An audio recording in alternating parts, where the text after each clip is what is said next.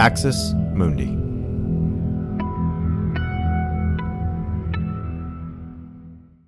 You're listening to an Irreverent podcast.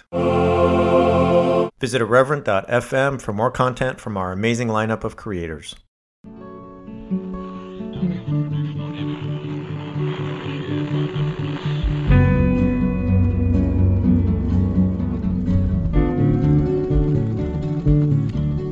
Welcome to Straight White American Jesus. My name is Brad Onishi. Uh, our show is hosted in partnership with the Capps Center at UCSB, and I am joined today by Dr. Jessica Johnson, who has graciously hung with me as uh, the parent of a newborn who's totally messing up his schedule. Uh, I was, I, I, anyway, we had a snafu, and I'm now in, in Dr. Johnson's debt for life because uh, they were willing to stick with me. So, Dr. Johnson, thanks for being here. How are you? I'm well. I'm well. Thanks for having me.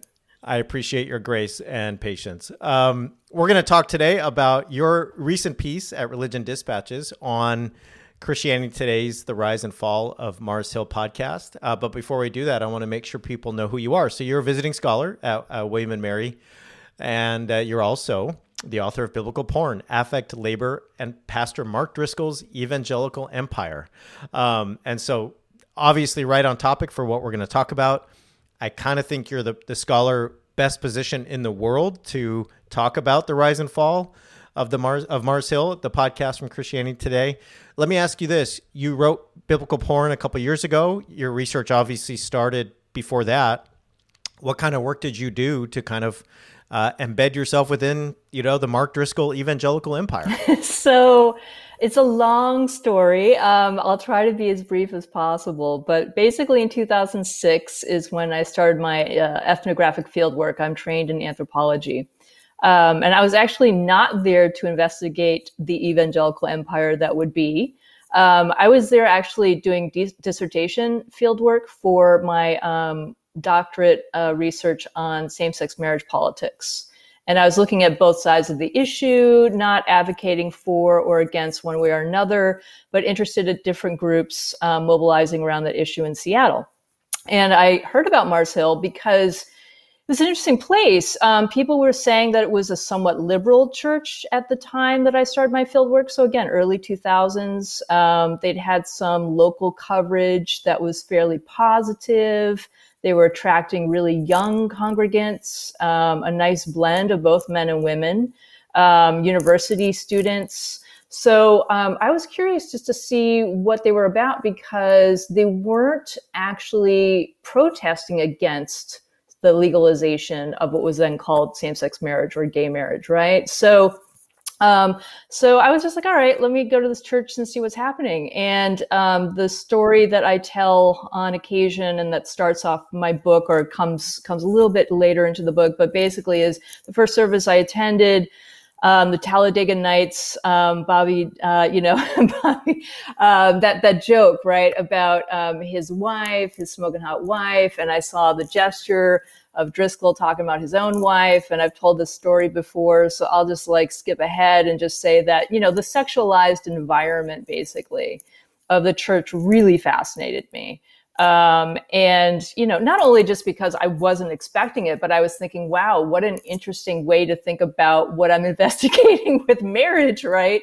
Um, so here you think of this very conservative, theologically speaking church um, you know, then invested in this really kind of, you know, somewhat seemingly sex positive, of course, within heterosexual Christian marriage, sex positive kind of teaching.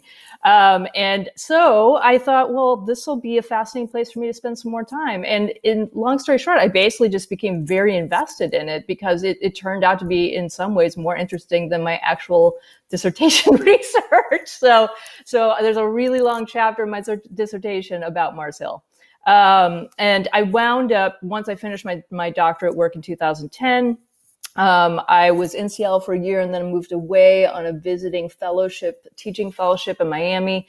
And while I was away, I kept um, looking at the church and looking at what they're doing online, downloading sermons, downloading different kinds of men's ministry, women's ministry. And when I was doing my field work, by the way, I was not only going to sermons every Sunday, but I was also going to gender and sexuality seminars, most of which were women only in the spaces that I was in. Every now and again, there would be a, a both men and women event, um, as well as gospel classes, as the, which were required for membership at that time.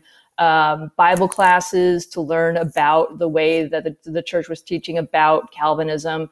So I was really interested in just sort of like in, immersing myself in in that place, and I did not have the uh, ability through my institution to do any kind of formal interviews. So everything I was doing was in the public realm. But what was really interesting about Mars Hill, because they were so good and sophisticated in terms of their media content and the way that they would disseminate it. Um, I was able to just kind of download and keep track of so much online, so much. So all the men's ministry teaching, right? All these film and theology nights that they would do. I mean, just tons and tons of content. It was it was really overwhelming, but was a, a boon for someone who was doing ethnographic field work and research. Um, and so anyway, then I returned from Miami to back to Seattle in 2012 and that's when things started getting extremely interesting because some pastors started coming forward and publishing things on their own websites um, or sometimes on blogs about some uh, dissent, some disciplinary problems, getting shunned, their families getting exiled from the church um, firings happening, etc. And some of this was happening while I was actually there. It was kind of under the wraps, you know. So if you were an insider, you knew what was happening. But basically, in 2007 is when a lot a big kind of upheaval happened, whereby bylaw changes within the church changed the governance structure, such that um, there was an executive board, and so all of this power, basically decision making power within the church, was um, concretized between three people um, you know, Driscoll, of course, and then two handpicked, handpicked men by him. Um, so, so when that happened, one pastor got fired. A couple others that were um, prominent at that time got severely marginalized and basically just kind of, you know, faded into the background. Um, and in 2012, 2013, more and more pastors and also members started coming forward with their stories um, about controlling disciplinary practices, about, again, these shunning practices, um, about just really um, bullying leadership within the church.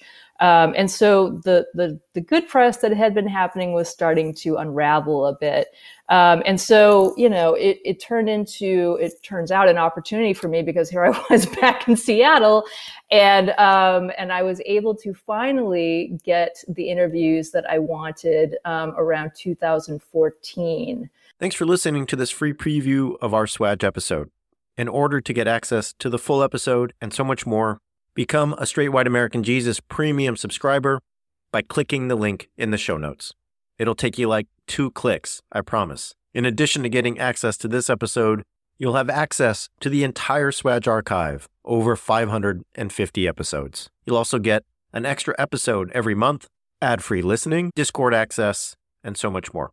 All that for less than six bucks a month, and it helps us keep our flag up and continue to safeguard democracy from religious nationalism, extremism, and rising authoritarianism. Check it out.